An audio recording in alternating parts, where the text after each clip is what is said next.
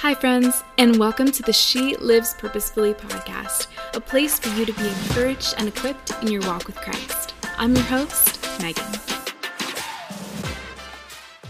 Hello, friend, and welcome or welcome back to the She Lives Purposefully podcast. I am so thankful that you are here. I'm so excited that you are listening. I am just so encouraged too that you feel that this is a place where you are encouraged and equipped in your walk with Christ. And I'm just so thankful for that. I'm so thankful that you're listening. And two, I'm so thankful that you are leaving reviews and sharing. That only helps the podcast to reach new women and encourage and equip them in their walk with Christ. It's helping keep the podcast on a top 50 religion and spirituality chart on Spotify, which is so crazy. It's been months of that. So just so blown away by that and so blown away that you, again, are just sharing this, reviewing this. And if you haven't already, I want to encourage you to do that. But I'm so thankful that you are encouraged and equipped in your walk with Christ in this place. So thank you for listening. But let's dive in. I'm so stoked for today's episode. Today we are talking about, you know, just in the spirit of New Year's resolutions and goals and words of the year, which all can be good things. You know, I have those things, but there sometimes can be a pressure, a really big pressure to keep keep at those things. And I want to talk about God's new morning mercies or new mercies every morning. And friend, I just want to remind you in today's episode that if you are like me, where in certain years maybe your New Year's resolution fails on day two or three or even one, maybe day 30, maybe you're really good, um, you are not alone. First of all, you are not alone in that. And if that feeling applies maybe in bigger areas of your life where you feel like you are failing in certain areas that are unrelated to New Year's, you are not alone in that either. And second, I think with all of that being said, it is so important to recognize the grace in our everyday, the mercy in our everyday. Even if those resolutions or goals aren't faith based, I think sometimes we can get so hard on ourselves. And so today I want to talk about God's mercy because, and you know, bring it to a bigger picture too, because I think it can apply to these New Year's resolutions, to these goals, but also to bigger areas in our lives. So, how does this topic apply to living purposefully? Well, I think that when we get so wrapped up in our failure or being too hard on ourselves, even punishing ourselves, we lose the freedom that we have in Christ to live how He calls us to live. We can get so caught up in legalism or earning God's favor and forgiveness, even if we don't say it out loud that we forget that we already have received his forgiveness, his favor, status in his family, and what's left is yes, a call to obey and glorify and love him. But all of that is done out of the gifts of grace and mercy. So we'll talk more about that. First, let's start with what is mercy and what does God think about mercy? We're going to cover that question. We're going to talk about verses about God's mercy, and then we're really going to dive into kind of mercy versus this idea of earning God's favor, legalism, or even, you know, punishing ourselves for failures that we may have in our own lives. So, what is mercy? Mercy is compassion or forgiveness shown towards someone whom it is within one's power to punish or harm. What does God think about mercy? Let's read some verses about mercy and God's relationship with it. So here are some verses about God's mercy. Matthew 9:13. And if you're following along, these verses are going to be all over the place, New Testament, Old Testament. So um, I encourage you, if you want to follow along, flip through Scripture. Um, but if not to, you can just go ahead and listen to these verses. I think most of these are going to be out of the English Standard Version. So Matthew 9:13, Jesus says, "But go and learn what this means. I desire mercy, not sacrifice, for I have not come to call the righteous, but sinners. In Exodus 25 17, in regards to building God's tabernacle, it says this You shall make a mercy seat out of pure gold. Two cubits and a half shall be its length, and a cubit and a half its breadth.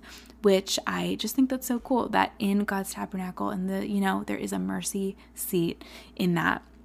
In Psalm 23 6, in regards to God as our shepherd, and you know I love Psalm 23, we have a whole study on it. I encourage you to go back and listen to that or download the study that we have on our site. It says this Surely goodness and mercy shall follow me all the days of my life, and I shall dwell in the house of the Lord forever. Romans 9:16 says, "So then it depends not on human will or exertion, but on God who has mercy." Ephesians 2 4 says, But God, being rich in mercy, because of the great love with which he loved us. And then it continues to.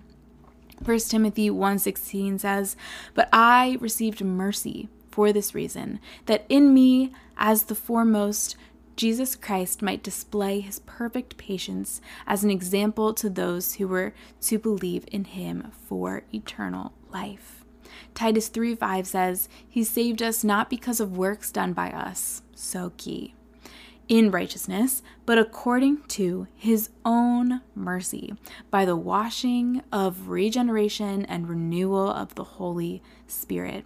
Hebrews 4:16 and this is the last verse that we'll talk about says this and this is a personal absolute favorite of mine. It has been for over a decade, maybe a decade and a half. It says, Let us then with confidence draw near to the throne of grace that we may receive mercy and find grace to help in time of need. So we see from these verses that God and mercy go hand in hand. God loves to give mercy. And we, you know, know that justice and mercy meet at the cross. He loves to give mercy.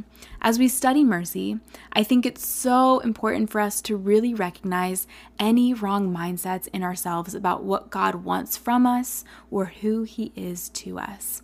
So I want to talk about mercy versus this idea of earning favor. And why is that important? Like I alluded to earlier, if we are so stuck on our failure and even earning God's favor or forgiveness, then we can forego the freedom that we know we have in Christ to live for Him and just to live. I know that this mindset of earning God's favor has absolutely been a struggle of mine in the past, and if I'm being honest, even in the present. There's a it's a hard mindset to shake and it creeps in and subconsciously convinces us that we need to do all the right things to earn God's favor, to stay in His best graces. And I think that this can be a mindset we struggle with even if we know that we have received salvation and favor through grace alone, through mercy, through what Christ has done on the cross. It can be a mindset that still creeps in that we need to earn favor, stay in His best graces by what we do. And this mindset, although it does produce good deeds, is harmful. It completely neglects the work of the cross and the mercy that God has for us. It says that what Jesus did is not enough and that I still need to work harder. We need, friend, if you can resonate with that struggle, to allow ourselves to really grasp and live in mercy.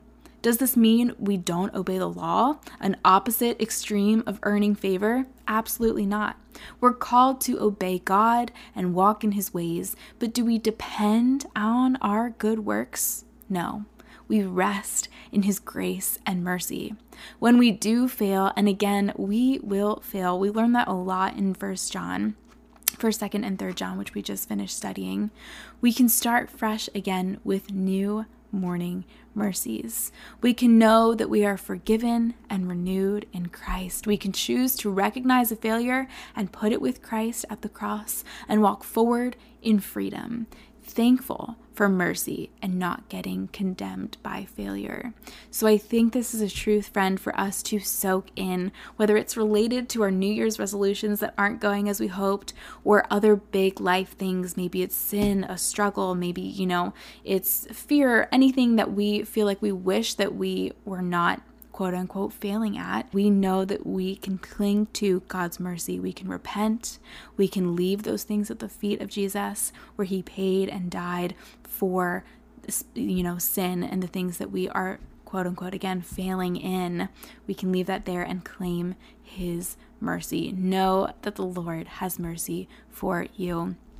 I hope and pray that this episode was an encouragement to you, helped to equip you in your walk with Christ. If you want to go back and listen to those verses, write them down. I encourage you to do that to really dwell on the mercy of God. And if you like this podcast, of course, be sure to leave a review. We already talked about how it helps to reach new women in their walk with Christ and to help the podcast to stay in the top 50 chart on Spotify. So leave a review and to share this episode with your friends to encourage and equip them in their walk with Christ. Don't miss next week's episode as we continue to study the book of Jonah. And next Thursday's episode, you guys, is so good. It's one of the most powerful conversations that I've had with my new friend Gracia. She is a Christian missionary who is a missionary in the Philippines who was held hostage for over a year by terrorists and was ultimately rescued. She also lost her husband in that situation, and she's been on basically every news platform. And I'm so honored that she is sharing with us on the podcast not only her story, but what God has taught her. So that's next Thursday, too. I encourage you to catch both of next week's episodes. Friend, live purposefully and have a fantastic rest of your day.